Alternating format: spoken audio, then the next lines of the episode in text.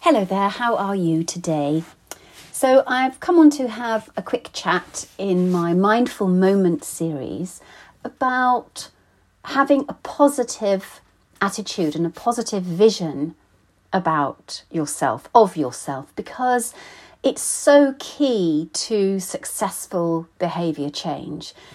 We need to have a sense that it's possible and a sense of what that sort of looks like, but also that we have the right, that we have the confidence, that we have the necessary sort of um, deserving, really, to move forward and to change things. And it underpins a lot of the work that I do with my clients and in my online program.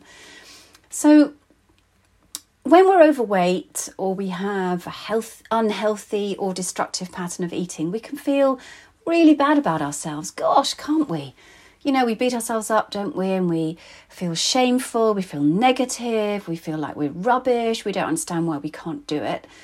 And at times it's hard uh, to summon up the energy to focus on positivity and where we might be able to get to. You know, sometimes we almost don't think that it's possible.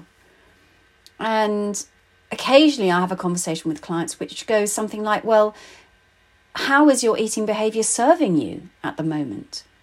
Is it actually helping you? Is it helping you hold on to a sense of yourself that actually, although you don't really want, is actually helpful because it's familiar? And that can be quite complicated to to um, unpack, to explore with someone, but it can be quite necessary. So, that negativity, we can get really bog down in it, can't we? And feeling that we can't stick at anything. It's overwhelming.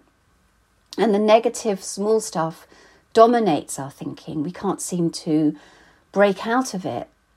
When I was trapped in that, I remember it felt like I had a vice around my head or a hat that was too small and it was sort of pounding and I couldn't get rid of it. And in my own struggle to get my head in the right place, I turned to trying to think positively about myself, to positive thinking techniques, and the sorts of approaches that sportsmen and women use to inspire and motivate motivate themselves. And when I'm working with clients, I talk a lot about this positive forward motivation of of desperately trying to get into a positive place or even a neutral place is a good starting point to allow this behavior change to actually happen. Um, so it's something that I promote a lot. And I just wanted to give you three little things that you can start doing. So to forget about food for a minute and to just think about yourself.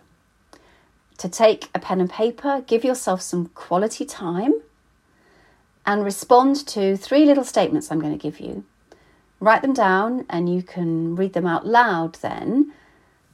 Your responses, your answers, and the positive affirmations that you're going to make so that you make them stronger in your head and they're positive little positive tricks that you can hold on to when you get a difficult moment when you have negativity about yourself when you're finding it difficult to make a helpful choice around food as well. So the first statement is the things I like about myself are. There was a little pause there for you to write that down and to think about what those things are. The second one, the positive things people would say about me are.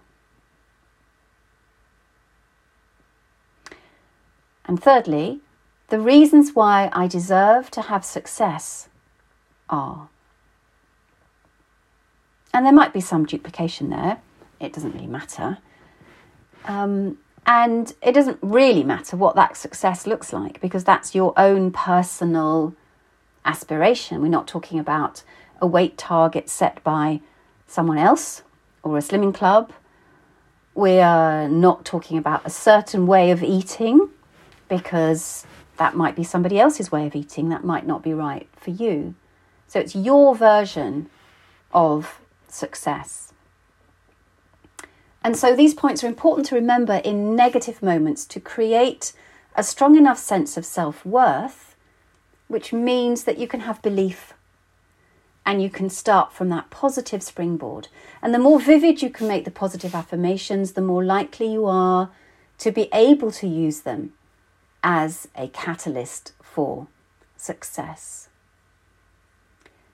It makes sense, doesn't it? If you don't like yourself, it's difficult to find reasons to change because the majority of behavior change success comes when you focus on the benefits, when you focus on that positivity, rather than getting away from something that you don't like. And all I can say is that you are worth the change. You are worth the effort. You don't have to be forever linked with dieting failure. You can believe that change is possible. You don't have to live the way you've always done. You can make powerful improvements no matter your age or the type of eating history you've had. If you've read the story on my website, you'll know that I overcame 40 years of disordered eating. And my life with food now is a revelation compared to where it is. And this is what I want to try and help you both through this podcast and also through my online program, The Mindful Way, and my one to one coaching to help you get to that positive, liberated, free environment, which means that food and your eating and your relationship with your body is far more pleasurable and relaxed and easy. So I hope that's helped today. Please do follow my podcast and please do tell anyone else about my podcast if you found it helpful. And don't forget that you can get in touch with me on my website by clicking on Discovery Call, and we can have a half an hour chat about what you want to achieve to see whether I can help you to get there. So enjoy the rest of your day, and I will be back very soon. Bye bye.